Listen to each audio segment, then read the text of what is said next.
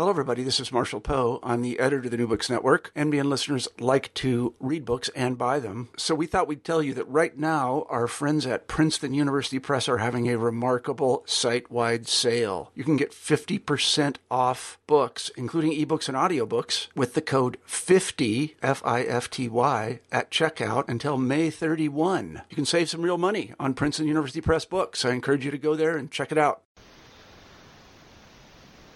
Welcome, everyone, to Inspired by Math.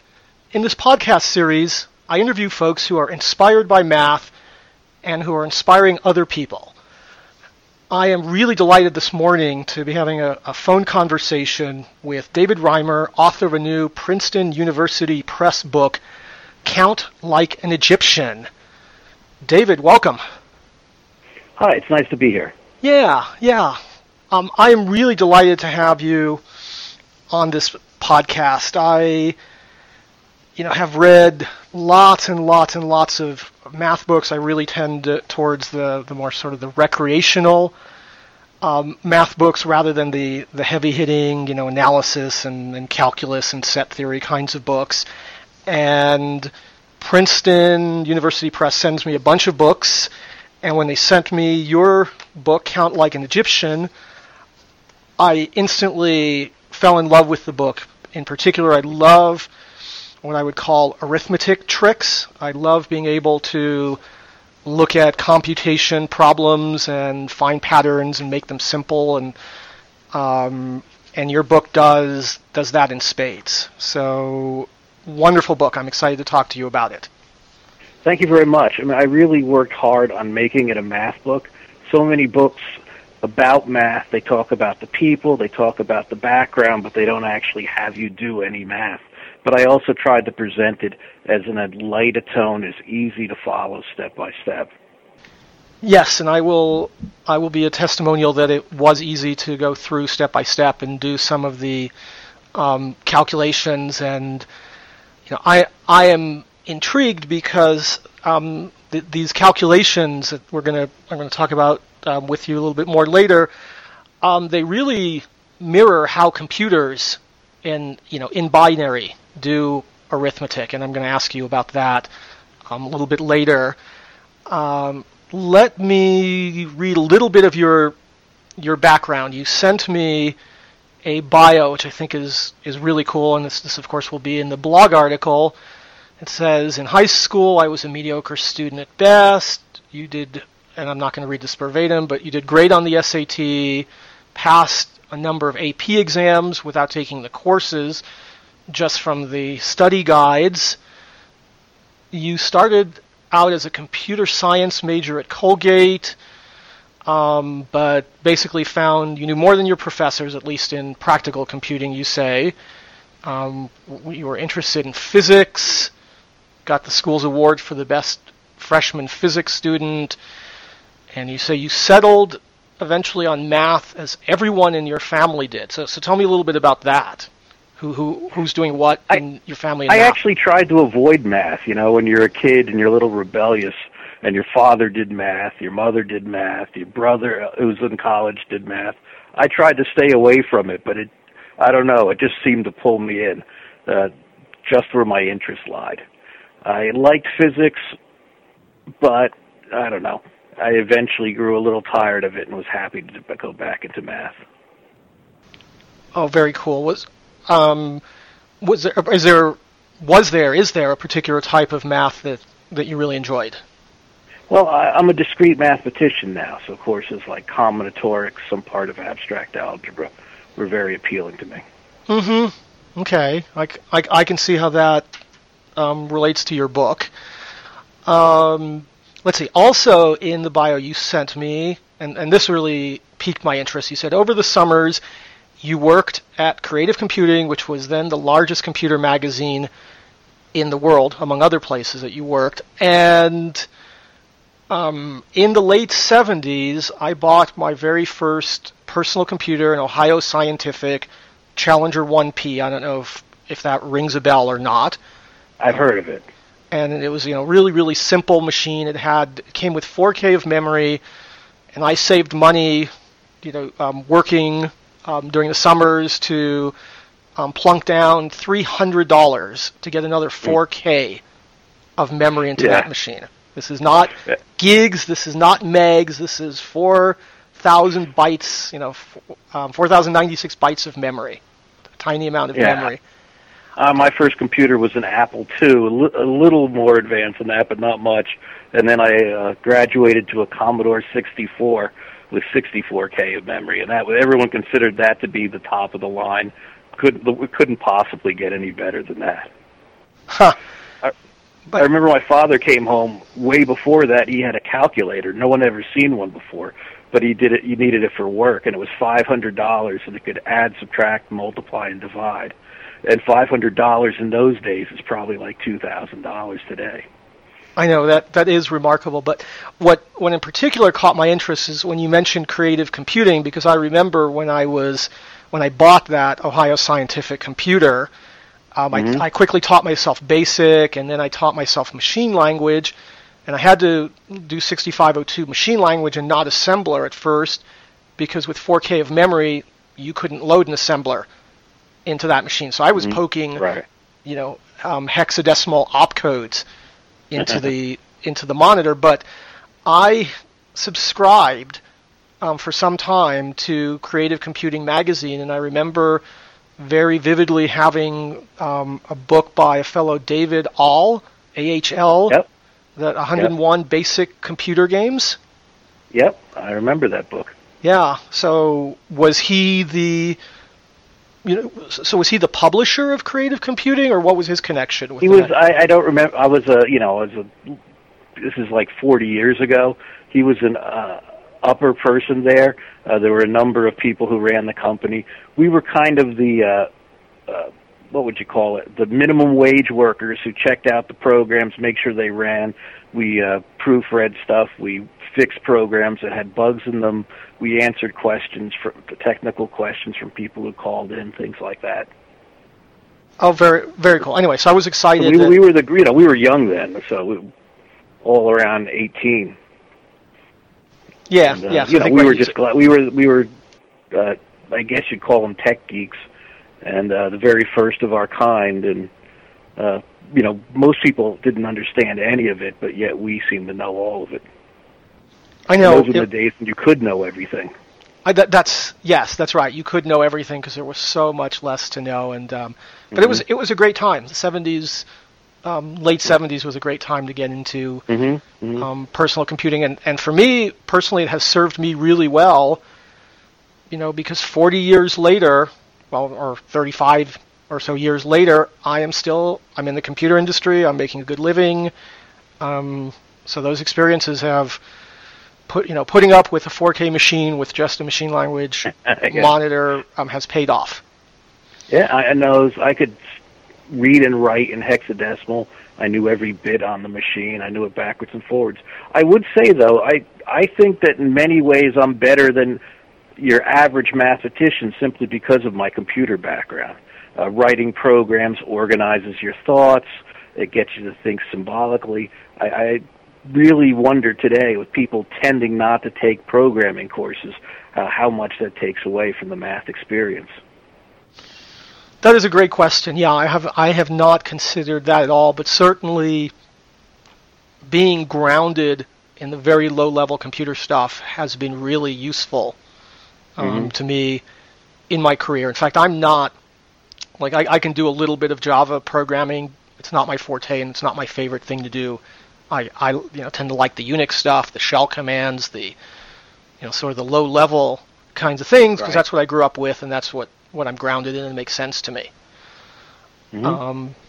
Okay, so let's see. So also in your bio, you said you worked for a company, you spent 6 months on a project, the company canceled it, they refused to pay you, you were desperately needing money, so you found yourself teaching night school calculus. It's like, okay, that's different. Yeah, it was just at a community college. I, didn't have anything except my BA in mathematics, but somebody knew somebody who worked there, and they said they always needed adjuncts. So I tried it. I was really nervous, and as soon as I walked in, I just took to it naturally. And it was so easy. It was weird because it was a night school, and I was literally the youngest person in the room because everybody had jobs. You know, I was just out of college. They were all going back to school, but it worked well, and I just couldn't believe how easy it was for me and how well I fell right into it. And I knew I belonged as a teacher, so I studied for the GREs and then applied to grad school. That is really cool. And you were teaching calculus, no less, which is not the easiest subject, but, by far. Right. Right. And it's as you got into the graduate math program at Rutgers. Mm-hmm. The department noticed your teaching skill, gave you higher level classes, including a 300 level course. So that's also quite impressive. So you were quite the math geek. Yeah. to say the least. Yeah.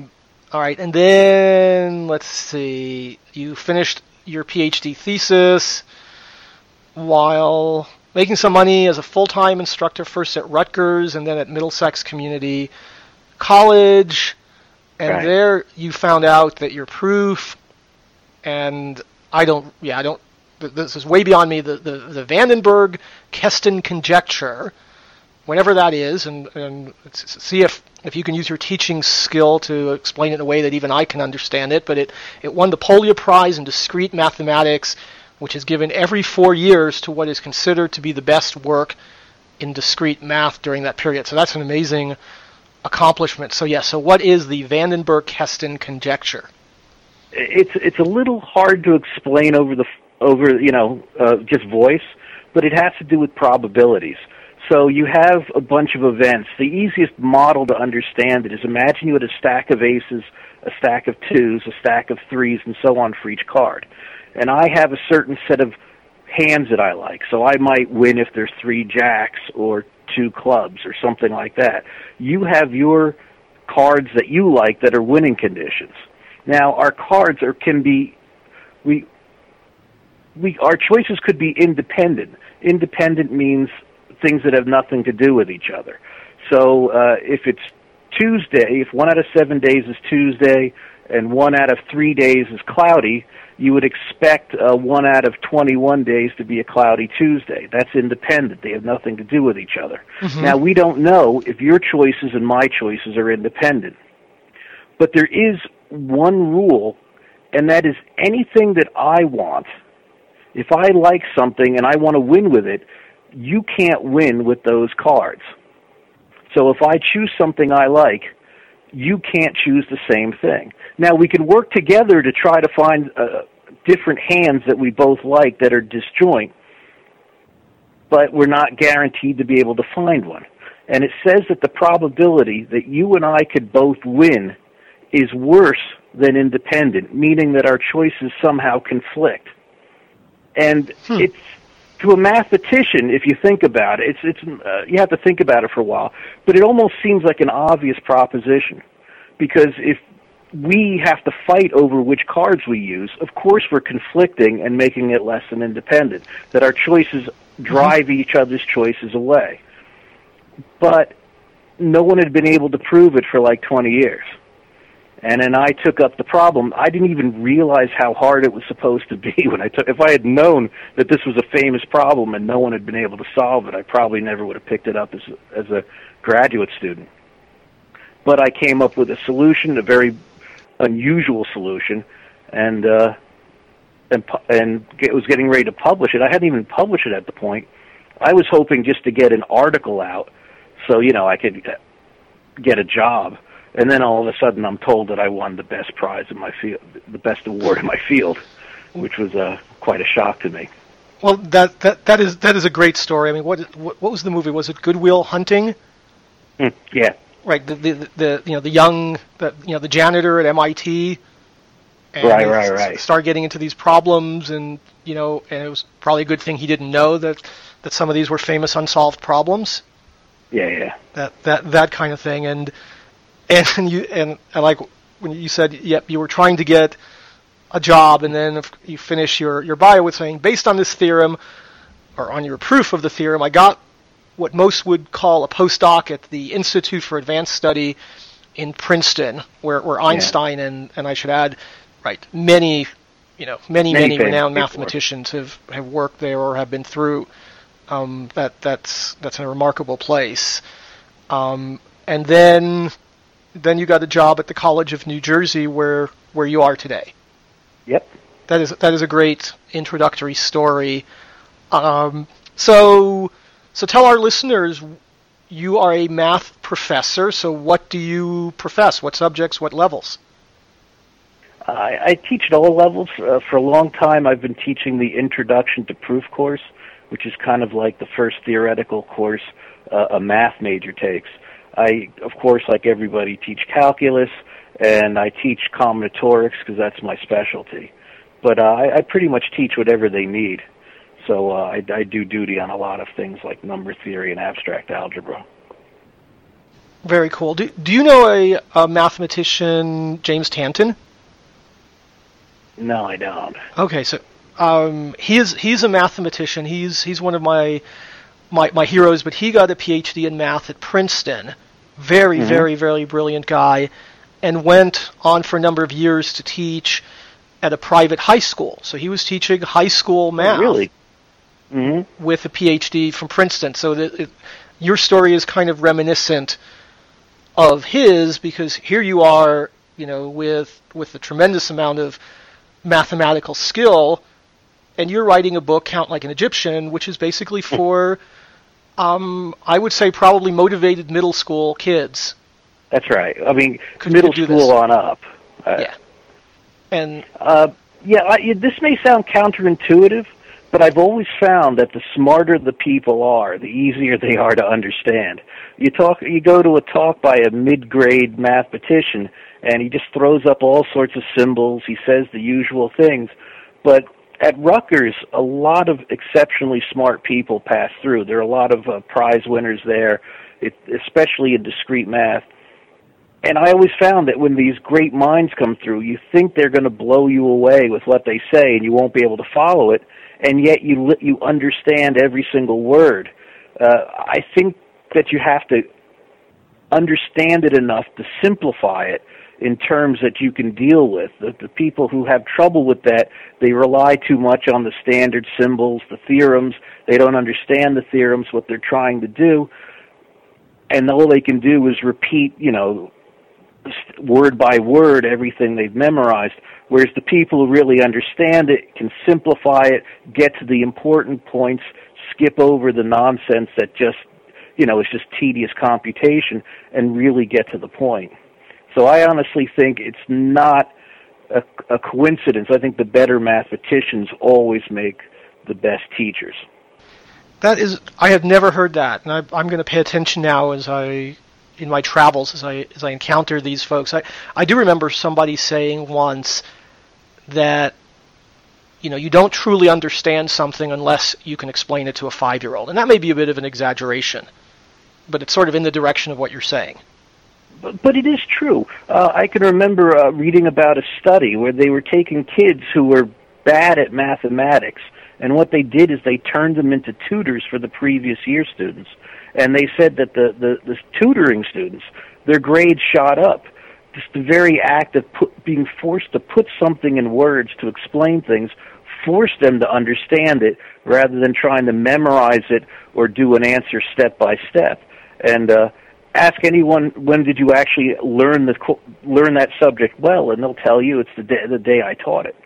It really changes you when you're forced to put something in words at a simple primal level. Yes, I've had that experience of teaching, not formally teaching math, but I've led math circles and such where I have really had to go deep to make sure I really understood something and to be able to communicate it simply enough, for sure.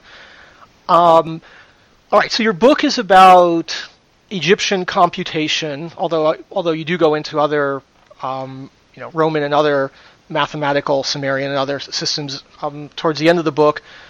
But before we jump into the book, how did you get interested enough in Egyptian computation to write a whole book about it?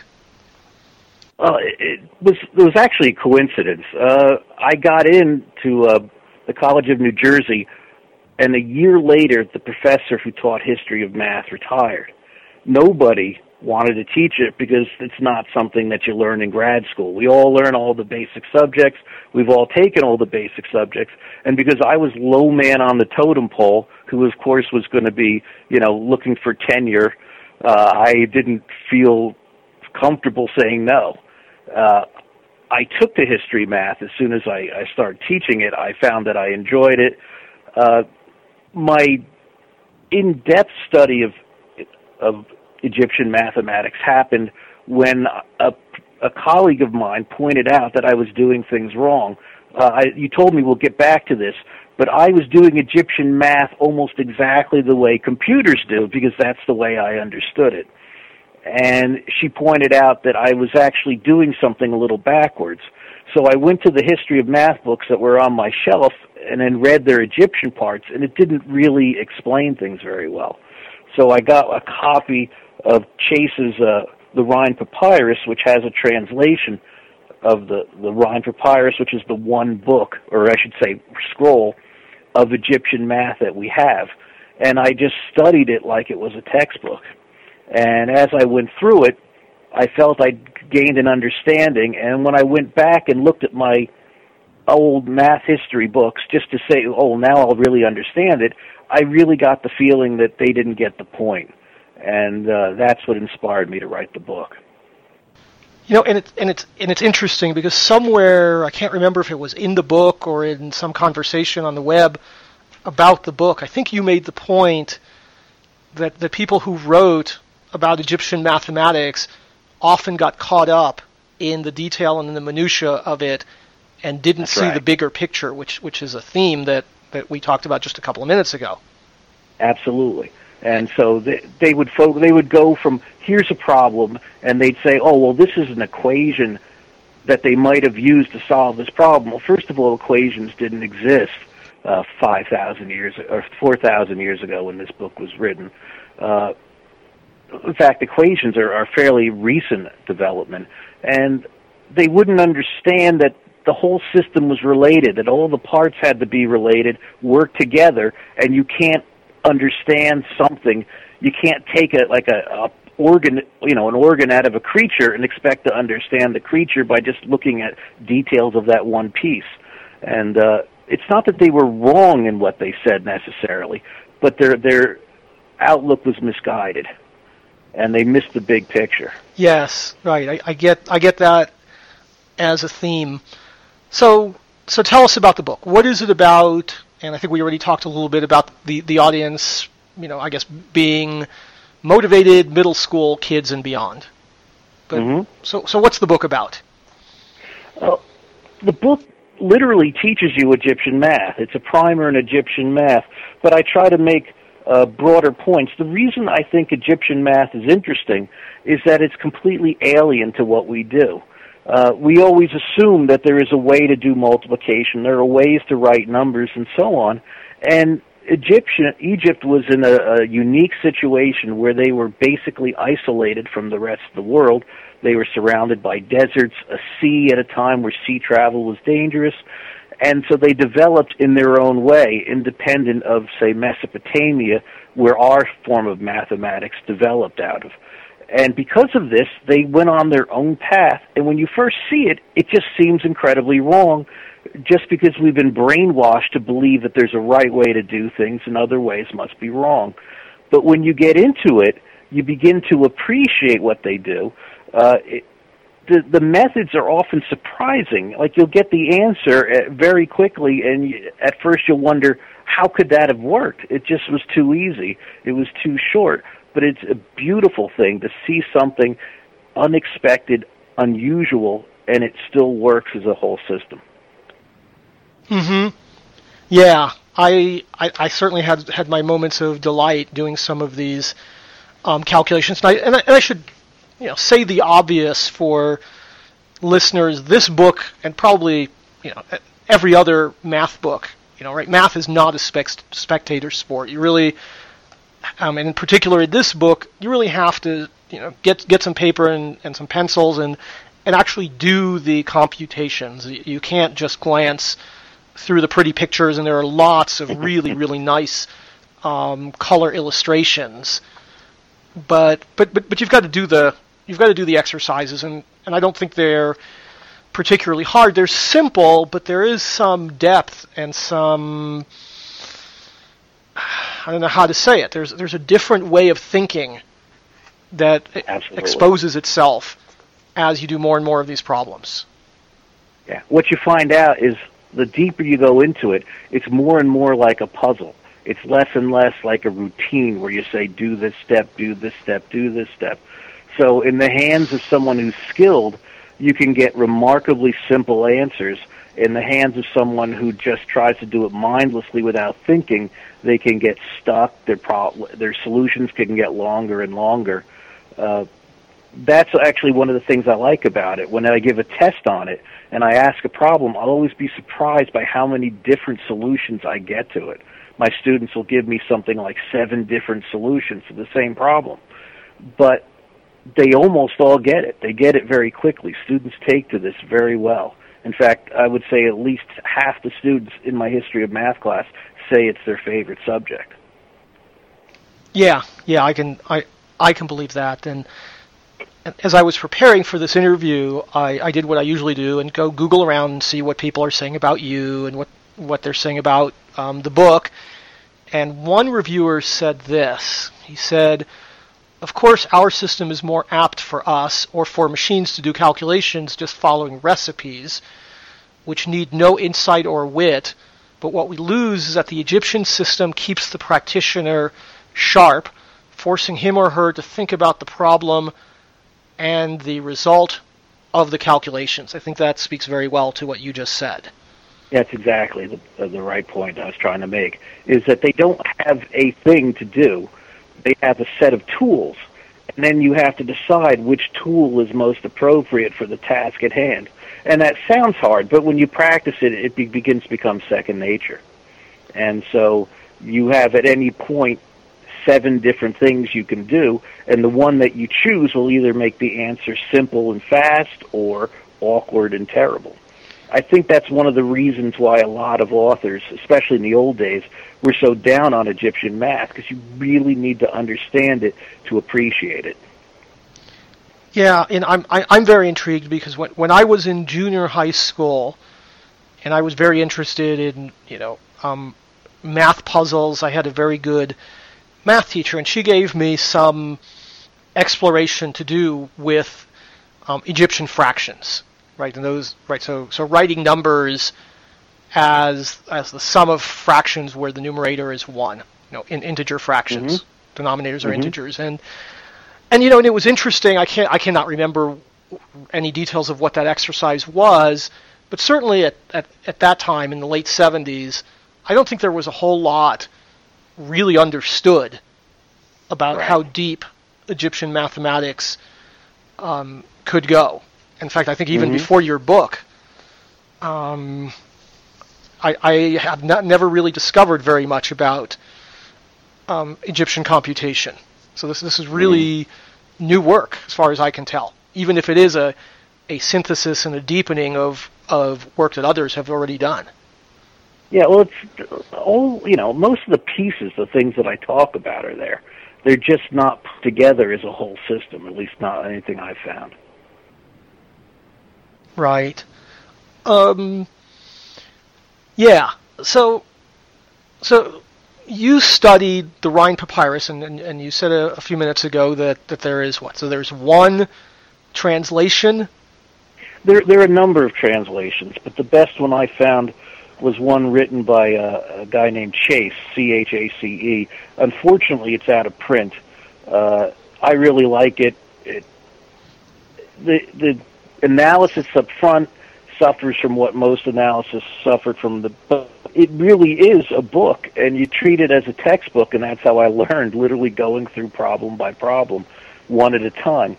The interesting thing was, when I first went through it, I was a good enough mathematician that I'd always get the right answer, but then I'd look at their answer, and their answer was always better than mine. It was shorter, it was it was more elegant, and that's where I really learned the difference of is I would stare at their answer and say, what are they seeing that I'm not seeing? Why did they go in this direction that seems completely random at the time, yet got them the better answer? And as I thought about it, I began to get insight into it, and I put those insights in the various chapters of my book. Okay, as you're sharing this, I'm going on the web and trying to find this Chase translation of the papyrus. It's not even easy to find, like on Amazon. No, it's been out of print for years. I've got a copy from my school library. They're very angry at me. I've had it for about 7 years now. I keep getting threatening letters from them, but I don't want to give it back. Well, how many pages is this book? I'm not sure. Is it 100 pages, 1,000 pages? About 100. Okay. So, there isn't much besides the translation.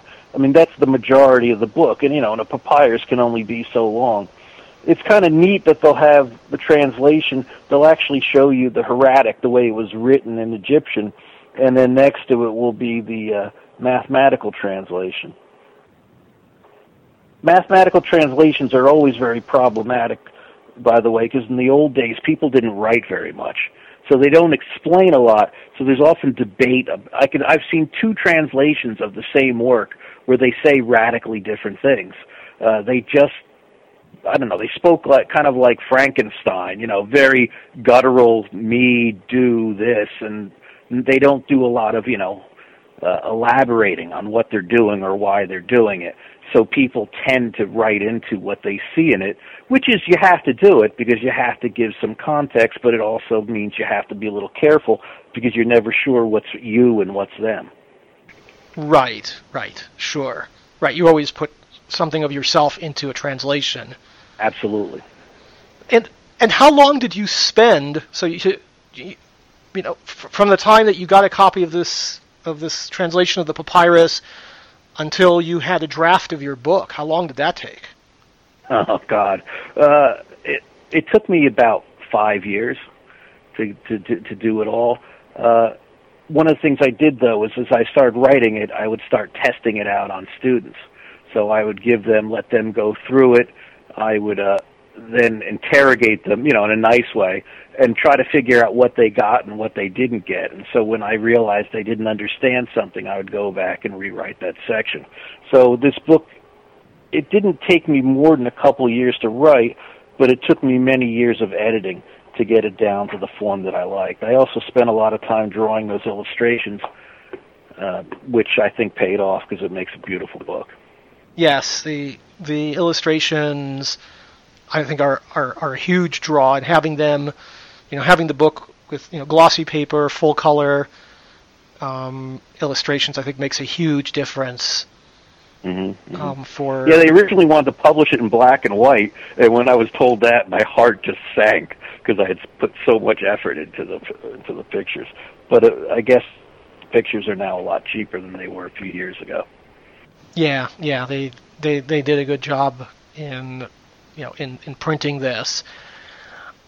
All right, so jumping in a little bit into some of the computation, and there's no way that, certainly for me without practice, that I could explain how any of this computation works. I'm sure you could do an infinitely better job at this than I can, but I was very intrigued early in the book with the notion of how you do multiplication, and it basically reduces to making two columns of numbers, and you're doing some doubling of numbers, and you are adding. So basically the point here is you can take a child, and if the child can add numbers and the child can double numbers, the child can do multiplication.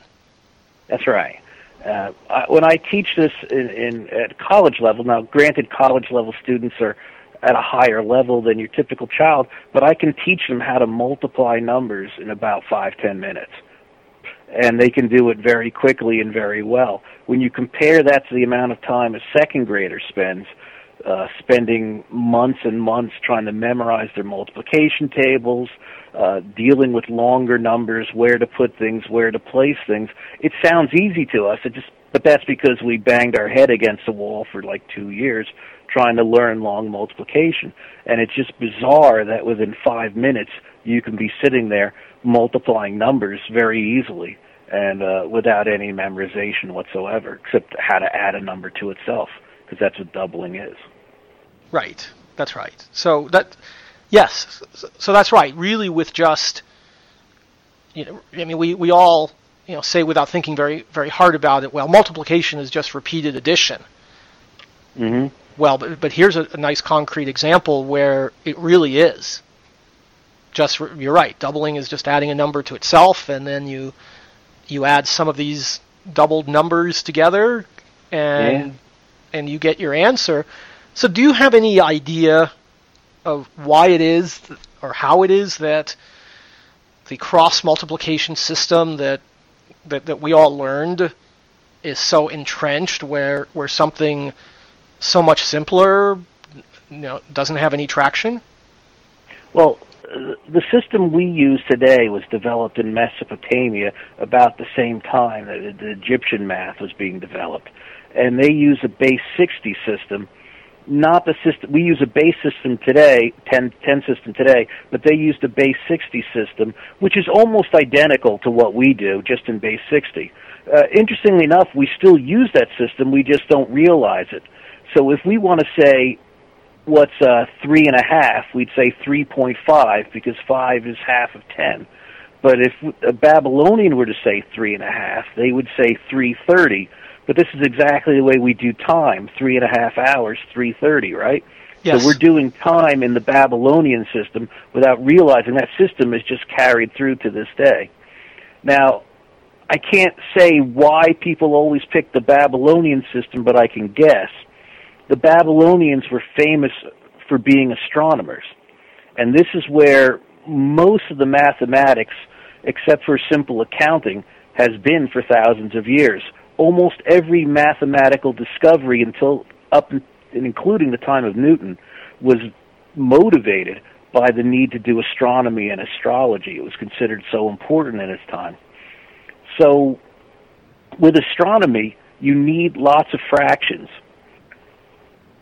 because you divide the sky into 360 degrees, you divide those into smaller units, you divide time into hours and minutes, and those were all Babylonian decimals. But when you're doing astronomy, you don't need an exact answer. You can't get an exact answer. If I point to a star and say, how high is it, I can say, oh, it's about 32 degrees up, but I can never give you a precise answer. In a system where rounding is done automatically, the decimal system isn't bad at all for multiplication, because you just have a few decimal points. You treat it just like a whole number multiplication, and then you just learn where to place the decimal point when you're done. So I think it was the Babylonian astronomy. Babylonian astronomy was taken up by the Greeks, who the book we know is from a guy named Ptolemy, who basically wrote the standard text on how to model the universe using mathematics, or the solar system using mathematics. His book made it into the hands of the Arabs when the Muslims rose to power around, I think it was something like 600 A.D. They carried it into India. And so everyone has been using base 60. That's why we use base 60 for angles and time today, because that was the prime use for astronomy. But it was the Hindus who then adapted the multiplication to their base 10, so they stopped multiplying in base 60. And then from the Hindus, it traveled back to the Arabs, and then in the Renaissance, through the Crusades, it traveled back into the European world. So it's a very convoluted route that this our mathematics took getting to us. Okay. But for astronomy, it did. The advantages of Egyptian math are not as important. Egyptian math is good at getting exact answers. And if you care about getting exact answers, Egyptian math is good. If you care only about rounding, like 3.14 for pi, decimal math works well too. And since most math was done for astronomy, and that's why everybody kept learning it to do astronomy, it carried from one book to the next, where they kept carrying on the same procedures.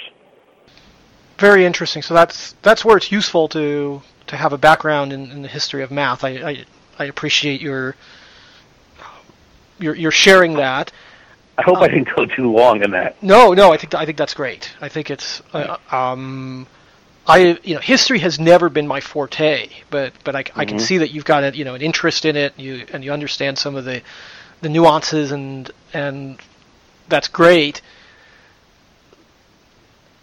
So for calculations that are more likely to be the kinds of calculations that most of us would want to do if we're trying to, I can't think of good examples, but we're going to the store, we're figuring out our bills, right. We're not charting the orbits of planets or figuring out where stars are, any of that stuff.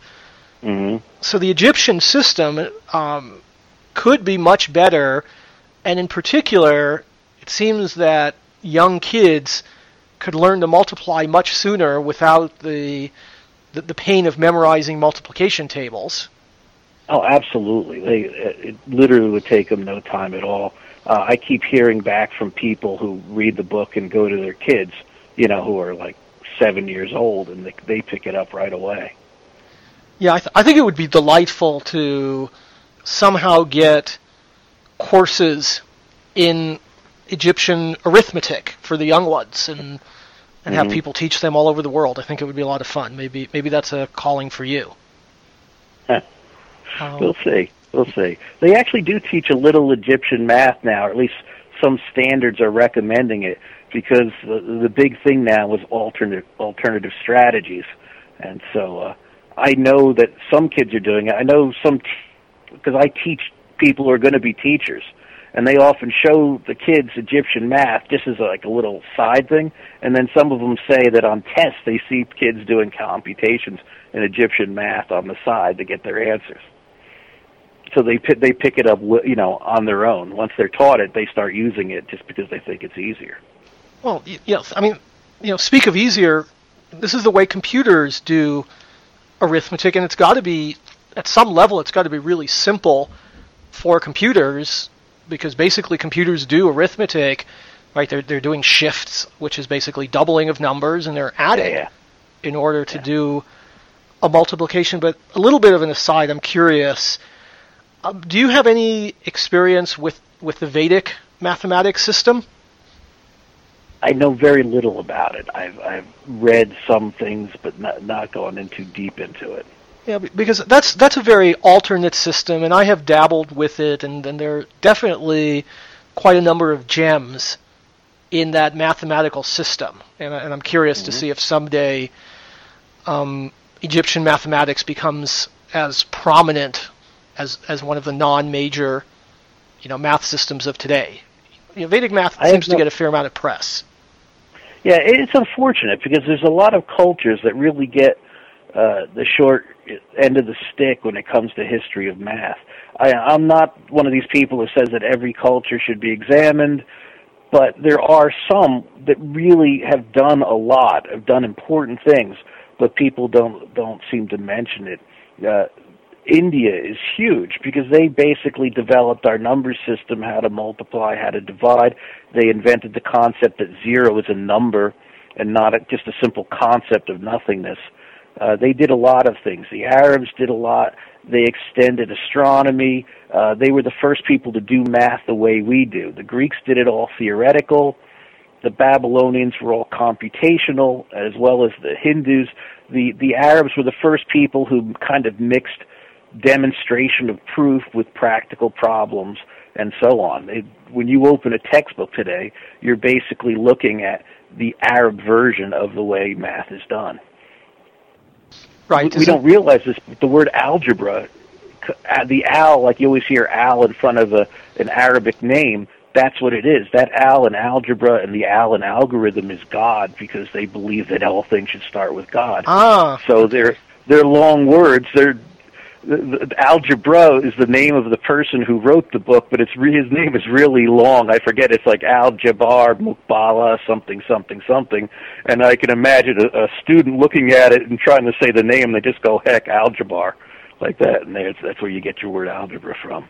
Oh, yes, very, very cool. I am curious if you can speak to, right, so computers do arithmetic with zeros and ones and with very simple operations.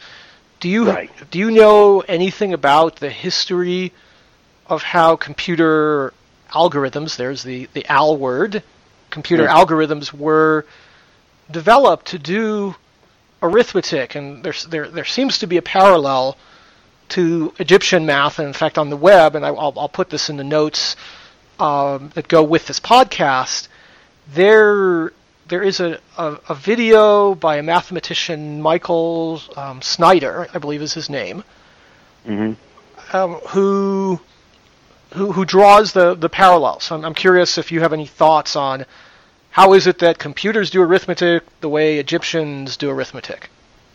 Well, in chapter, I think it's 8 of my book, that's where I ended. I start talking very deeply about the relationship between the Egyptian system and the way the computers multiply. This has been noticed before. We can't claim any credit to it, but if you learned how to multiply like I did using a processor with bits, O's, and 1's, the connection is pretty obvious because you've seen it before. To someone who hasn't, it's not obvious at all. It's very hard to see the relationship. But a computer works in binary, because it's O's and 1's. Basically, electricity going through a wire is 1. No electricity going through a wire is 0. It's not quite that simple, but that's the basic idea. So it works in binary, which is just base 2. Like we use base 10, computers use base 2. So everything is in O's and 1's, just like everything in base 10 is O through 9. When you want to multiply, the only thing you need to know how to multiply by is 0 and 1, and they have exactly the same rules that we have. So multiplication is very trivial. But when you multiply numbers in our systems, when you multiply, then the second line is shifted 1 over. So you multiply by 35, so you multiply everything by 5. Then when you multiply everything by 3, you shift that answer over 1. In computer math, that shifting is all you ever do. If you shift things over 1, that's basically multiplying by 2. Just like when we multiply by 10, if I have the number 85 times 10, I kind of shift the 8 and the 5 right, put a 0 in the empty space. So you can think of multiplying by 10 as just shifting a number around. Just like if you have a decimal point, you multiply or divide by 10, the number shifts, the decimal point stays still, the number shifts back and forth, and that's multiplying by tens, hundreds, thousands in base 10. So all multiplication on a computer just comes down to shifting, which is doubling. And it turns out that if you solve a math problem by doubling, and then you look and see how a base 2 operation is done, the numbers correspond line for line.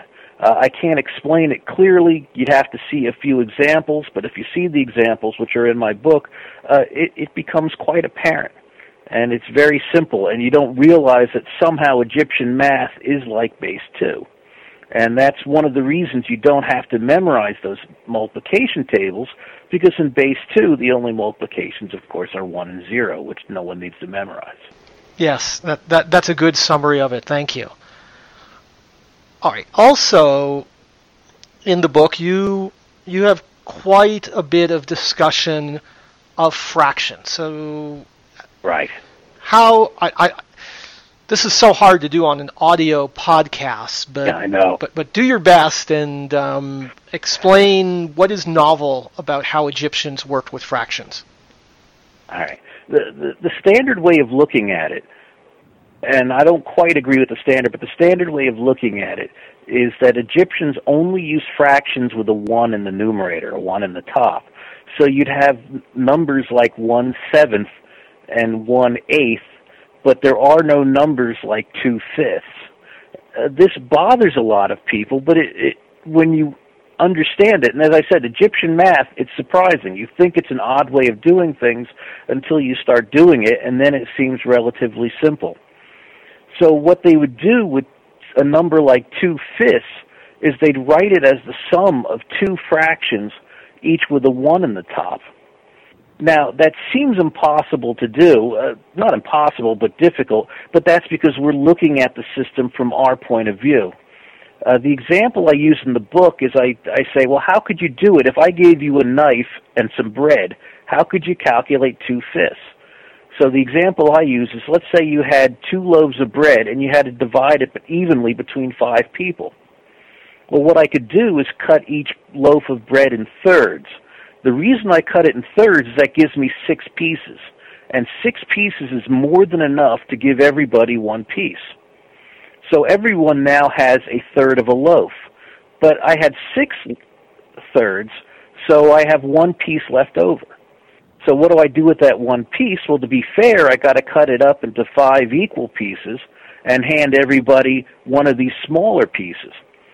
So that those smaller pieces are a 1/5 of a 3rd, which is a 15th. So the Egyptians wouldn't say 2/5. They would say a 3rd and a 15th, which sounds awkward until you get used to it, and then you realize it's quite simple. Interesting. I hope people can follow that. Well, it's done on a blackboard. It's very easy to see. Unfortunately, I don't have a blackboard here. That's right. But hey, this is a good motivation for folks to get the book and work through the exercises, because you have lots of. Actually, I have to say you have fun exercises. They're not just the boring exercises that you see in a lot of these worksheets.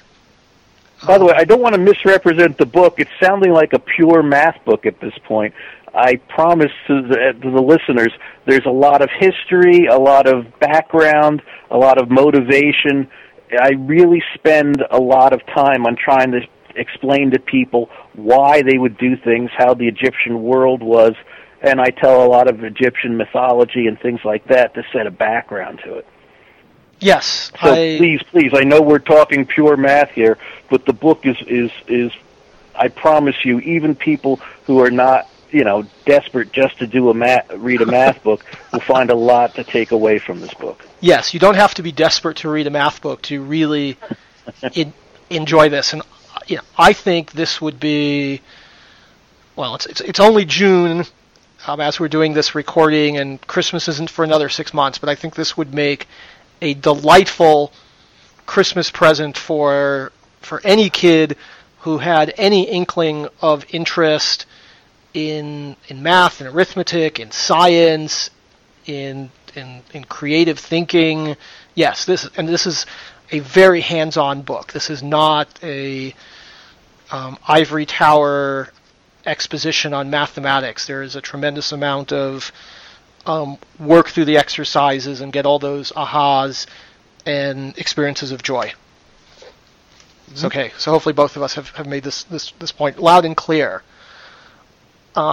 Let's see, what else? You write about other mathematical systems. So tell us about some of those towards the end of the book. Well, the next to last chapter, I don't want to just do Egyptian math. I want to do a comparison, because one of the points in the book is that Egyptian math holds up in comparison to other systems, including our own. So one of the main systems that I talk about, and I talk about its development from the early days of agriculture and on, I talk about what happened in Mesopotamia. They used the base 60 system, which I already mentioned, is the basis for our measurement of time and angle, and that's because of the emphasis on astronomy. But they did their mathematics through what we would call today manipulatives. In some classes, what they'll do is they'll hand you tokens and say, well, this is a 10 token, this is a 1 token, and they learn to do, say, addition through it.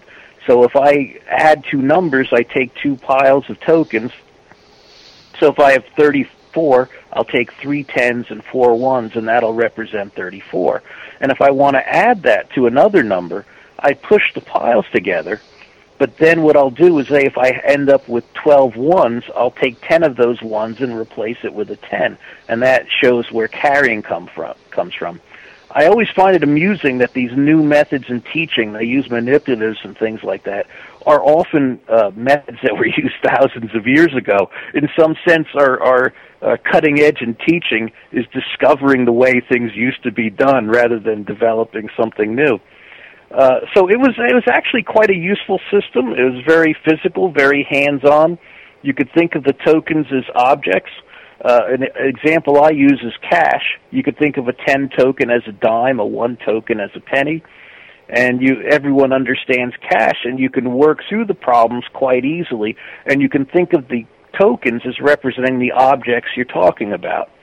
So if I want to say I sell 3 sheep for $49 each, I could put 3 piles of $49 representing the amount I'd get for selling the 3 sheep, push the piles together, do the cashing in, as I said, and you could calculate what you want. It was a very physical, very visceral system. It developed into the base system in base 60 with the development of writing, and it's a good system for many things, but it has serious problems. One of the serious problems it has is division is just awful in this system, and anyone who's done long division knows what I'm talking about. And you also run into the problem of getting repeated decimals, ugly multiplications that have to be done within the division, and so on. And that's one of the main, when I compare the two systems, you have to talk about division, how awful it was. And in the book, I show some multiplications that get ugly. I show some divisions that can't be done.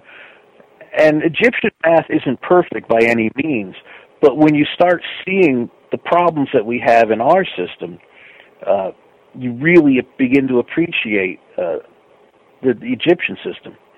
I also like to add that when I teach the base 60 system. What I do is I change the notation. I go to base 60, I change notation to Babylonian, and I have my students basically multiply the way we multiply today. It's just disguised a little bit. And these students who are college math majors struggle to do their system with some slight twist, just a slight cosmetic change to it. And I point out that you say, you don't remember how hard it was when you first learned to multiply and divide, but you're going through that right now. You're re-experiencing what it was like to be a third grader in grade school and all the difficulty you encounter with these operations, which is why it takes about 3-4 years to teach basic multiplication and division using our system. It's very intriguing. I should make the point that a delightful thing that I discovered in working through some of the exercises in your book is that once a child learns to do multiplication, which, as you say, doesn't take very long, they also know how to do division. That's right. Division with remainders. As long as you don't go into fractions, you can do division with remainders almost 5 minutes after you learn multiplication. So, yeah, learning multiplication and division with remainders takes about 10 minutes. Right, which is absolutely remarkable because, yes, I think the true test of an arithmetic system is when you have to do long division, how much fun is it or is it not? And it's not at all unpleasant. It's just fine to do it, yes, if you have the remainders with the Egyptian system. So there is a good point to be made here that when we ask the question of, how good is the system of arithmetic that we all grew up with, I think there's an important question that needs to follow that question. And that question is, what are you wanting to do with that system? As you said, for some things, like when you're dealing with decimals and you have to do decimal arithmetic, then our system is great. But for many other things, our system is not great. That's right. So, and that's exactly why we have two systems. We don't realize it, but why are we taught how to do operations with decimals and then immediately taught how to do operations with fractions. It seems incredibly redundant, but the truth is that you have to know both systems because each system has a serious flaw. And to get around that flaw, you have to learn to do things in two different ways. So I said decimal is not good, is only good for approximation. But if you want exact answers, it literally doesn't work. Because if you do a division, say 3/7, and I write as a decimal, it goes on forever. Does anyone know how to multiply, divide, or add things that go on forever? No, of course not. You can't do it. The calculator doesn't mind because it cuts the number off. It just gets bored and says, I don't care what follows. I know my answer's wrong, but it's an estimation, so I don't care. But for exact answers, you need fractions, and that's particularly important for algebra. So I can't express what x divided by y is in decimal, but I can say, oh, that's just x over y as a fraction. And now I get an exact answer, which is the way we do algebra. Algebra is always exact. If 2x equals 3, then x equals 1.5 exactly. Algebra always gives exact answers, but algebra has to use the methods of, say, fractions rather than decimal. I don't know how to write x as a number of tenths, a number of a hundredths, a number of a thousandths. I don't really know how to do that because I don't know what x is. But all of algebra requires the fractional method, and that's one of the main reasons we have to teach both because algebra is so important. So this is very intriguing. I have been studying and playing with math for decades, and I never considered why we have decimals and fractions. It's one of these things that's completely obvious now that you say it, and for 40-plus years I never thought about that. That's very cool. Yeah, well, that's in the introduction I talk about it. At the beginning I talk about being in a Spanish class and being shocked that the Spanish language has inconsistencies, and as soon as I point this out to the teacher starts telling me all the inconsistencies in English, and it never occurred to me that English, plural, oxen, mice, dogs, it doesn't follow any rules, and it never even occurred to me to think about my own system until I looked closely at a different system. Through the lens of the different system, I now see my system in a new light. And that's one of the reasons I think Egyptian math is so helpful. It's not because it's necessarily something new we need to learn, but it makes us think about things we never thought about before. Yep, and I think it's great. Tell us about bases. There are right. So obviously we work with base 10. I assume because we have 10 fingers, 10 toes. That system was it the Mesopotamian? Base 60. Base 60. You'd be surprised how rare base 10 is. We're all told that base 10 is the obvious base because of our hands. Base 10 was not the main base in the world. I mean, there were lots of different bases. When you're in England, everything is in 12s. You don't like a foot is 12 inches. They used to have, I can't remember, was it 12 shillings and a pound or something like that? Because the English-speaking base was once base 12. The French base was once base 20, which is why they say quatre-vingts for 80. Hello? Yes, I'm here. Did I lose you? No, I'm here. Oh, I'm sorry. Go ahead. I'm sorry. I heard a click and then it's silent. So the French describe 80 as 420s, just like we describe 40 as 410s. That's what the T means. So it's we think of base 10 as obvious. The reason base 10 is so popular is because the most militarily, culturally dominant cultures used it, and they you had to deal with these cultures to deal with the important parts of the world. So the people that used base 10 were the Egyptians, the Greeks, the Romans, and the Chinese. And in their various parts of the world, they dominated. So, when you're conquered by Rome, you have to pay taxes in base 10. You have to do everything, all your commerce in base 10. So it was really spread through military might rather than it is the obvious-based system. And the more cultures you look at on the fringes, the more you realize that base 10 was not that common. We probably actually have the Egyptians to thank for the base 10 system, even though I don't teach base 10 as an Egyptian thing, because Egyptians were one of the early Mediterranean cultures, and they had a lot of influence in their area. And therefore you get the Romans and the Greeks. Chinese did base 10 independently, but they are obviously a dominant force in their part of the world. So anyway, base 10 is not as common as you think. The Mayans used base 20 too, and the Mayans were very important. They were the first people to discover zero. I think I said earlier that the Hindus were the first people to discover zero. What I really meant is that's where our zero came from. The Mayans were cut off from the rest of the world, so their discovery of zero was created and basically died off with them. It didn't influence the rest of the world. It was only discovered retroactively that they had it. But they used a base 20 system. Lots of base systems have been used. Interestingly enough, though, most systems that are used were alternating bases and not a strict base 10 or base 60. So when we think of base 10, we'll think about Roman numerals. It really isn't a base 10 system. We say that, well, our system's base 10 because if we get 10 ones, we move it up to a 10 piece, and if you like a dime, and if you get 10 dimes, you move it up to $1. So our number 154 is like $1, 5 dimes, 4 pennies. That's the way base 10 works. Right. But most cultures used an alternating base, which would be like 5 ones in Roman make a V, a 5. 2 Vs make a 10. 5 tens make an L. 2 Ls make a C, so they keep alternating like that. The Chinese did that. The Babylonians, their base 60 was really base 10 alternating with base 6.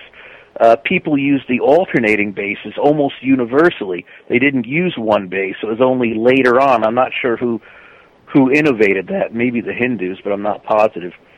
But it seems a strange way to do things, but that's the way it was done.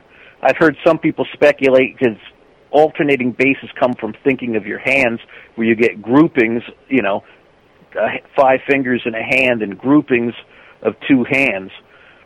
But that doesn't explain well why the Babylonians used base 10 and base 6 and why the Mayans used base 5 and base 4, alternating to get their base 20 and so on. Well, the Roman system is even more complicated because if you have an I in front of a V, that means take 1 away from the 5, right? Which is, yeah, and that's considered a very backward. That's considered a step back. Some math historians write about that. It's shorter to write, but it's mathematically inferior.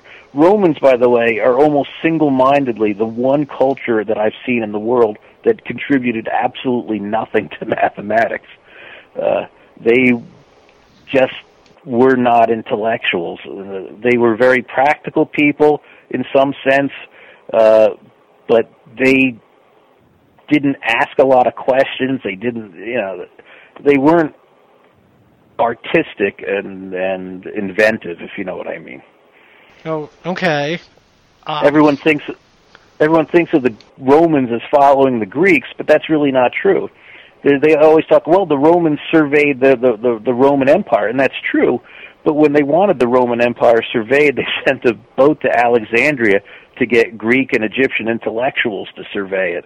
They were great military people. They were great at enforcing laws. They were great at running an empire, but they didn't really care about what they considered wasteful thinking, a bunch of Greeks sitting around discussing abstract math and things like that. Okay, so they outsource their intellectual activities. That's right. There was a famous Roman intellectual, I can't remember his name, but he had one of the best libraries in Rome, and he refused to let any Romans see it. But he would only invite in Greeks because he was so desperate for intellectual conversation that he built this library as basically a draw so that any Greek visitor would come in and talk to him. So they were pretty low low on the, you know, on the idealistic ivory tower math level. Okay, they weren't winning any Fields medals. No, they were not. Okay, all right. So I need to wind down here, but I want to ask you a couple more questions. All right. So first, is there a next book or a next big project that you're working on? Well, I'm a research scientist, and so I'm getting a little grief about not publishing any academic papers. So I'm going to have to do a little of that for a while, but I hope to write an early Greek mathematics book. This book took me 10 years, so God knows how long it'll take me to write that. I teach it, so it shouldn't take me terribly long, but I'm the type of person who tends to write, rewrite, and so on, so I have no idea when that will come out, if it does. Okay, all right, fair enough. All right, and then the last question, and this is the question I ask just about everyone, and I get a lot of grief for this question because people say, oh, this question is too broad, I don't know how to answer it, and I just smile and say, yes, it's too broad, and I'm just interested in hearing how you think about this question. So the question is, what advice would you give to a parent whose child was struggling with math in school? That is a very difficult question. I would put the pressure on the teachers. I think one of the reasons people have so much trouble with mathematics is that it's so abstracted. We teach, operations. We'll say, what is 8 times 3, parenthesis, blah, blah, blah. And when you take math out of the real world, you can't identify with it. And some students just have trouble with that. There are a lot of kids who are considered, say, dumb in mathematics, and you ask them about a baseball statistic from a team 10 years ago, and the answer right away. And the reason is if you care about something, you remember it, you think about it, you begin to understand it. And I think a lot of the abstraction that we do in the classroom really takes away from that and makes it much harder for people to learn, care about, or use mathematics. For the parents, I would recommend getting your kids to think in terms of mathematics, encouraging them to work with math. You can do simple things like budgeting, give them some money to spend on a trip, talk to them, well, how can you get the most out of your money, get them actually thinking about numbers, show them any math that you do in the real world. If you're driving someplace, I'm going 40 miles an hour and I know we got this far to go, how long will it take us to get there? What do you think? Get them to start dealing with math in the real world, get their intuition to grasp upon it. And once their intuition grasps upon it, they can then begin to interpret the world mathematically for themselves. The other thing I would do is simply try to help them succeed. I know that success breeds success. A lot of reasons people say, well, I'm not good at math, is because they had a bad experience in mathematics. And once you had a bad experience, it's very often easier to say, well, I'm just not good at it. And as soon as you say that, you're telling your brain that this is not important. Your brain dumps that information. It keeps the information like the baseball stats that it's interested in, dumps the things it doesn't care about. And if this child is successful, if they do get a good grade, if they're rewarded, that will generate some interest on its own, and then success will breed success. So you have to break the cycle of people saying to themselves, I'm not good at this, I can't do it. I don't believe that's true. I know in Japan they say kids come home all the time to their parents and say, well, I'm just not good at math. And the parent turns to the kid and says, well, I guess you're going to study harder. And they do better in math than we do. We go pat them on the head and say, yeah, I wasn't very good at math either, and then let it slide as if that's an acceptable answer. So get them working on it. Think about math in terms of the world to motivate it. Help them have a few successes, and hopefully they will be able to carry on their own after that. That is a great and very thoughtful answer. And one thought I had listening to you give that answer in terms of practical math, if you ask a kid, off the top of his head, what's 25 times 7? And they may not be able to do it in their heads, and they may not want to do it, but if you say, if I gave you 7 quarters, how much money would you have? They'd pretty quickly figure out they have $1.75. Yeah, I know. It's amazing. I've done that before. I had a student adding 3/4 plus the fraction 3/4 plus 0.5, and I said, well, what is 3/4 money plus half a dollar? And they immediately know it's $1.25. It's the motivation. It's too abstract. Think about this. If I tell you what's 2x and 3x, the answer we're told to memorize is 5x, right? But if I told you what's 2 dogs and 3 dogs, nobody would need to resort to a rule to know that the answer is 5 dogs, even though it's exactly the same thing. When you think in terms of the world, your brain has a lot of intuition that it carries with it, and that intuition explains and answers a lot of questions. If you just think in terms of general rules that you memorize without understanding, then every problem is different, everything needs to be rememorized, everything needs to be learned without any understanding. Your brain hates this kind of knowledge, and it dumps it. You know, it's the type of thing where you study for a test, and 2 weeks later you don't remember any of it because it didn't mean anything to you. So I'm a big proponent of putting things in context, and I do that a lot in this book. I try to do as much of the math as possible in terms of real problems, discussing the real problems, why the math relates, how you can understand the math through looking at the physical examples of those problems. And I really think that math education has to change. It's been moving in this direction, but I really think it has to embrace dealing with the world. Yes, I completely agree. Do you have, David, any closing thoughts before I shut down this recording? Well, I enjoyed this talk. I hope people like the book. If anyone has any questions, feel free to contact me. I'm quite happy to answer questions from people. And thank you very much for having me on. Great. Thank you. So there you have it, folks. David Reimer, Inspired by Mathematics.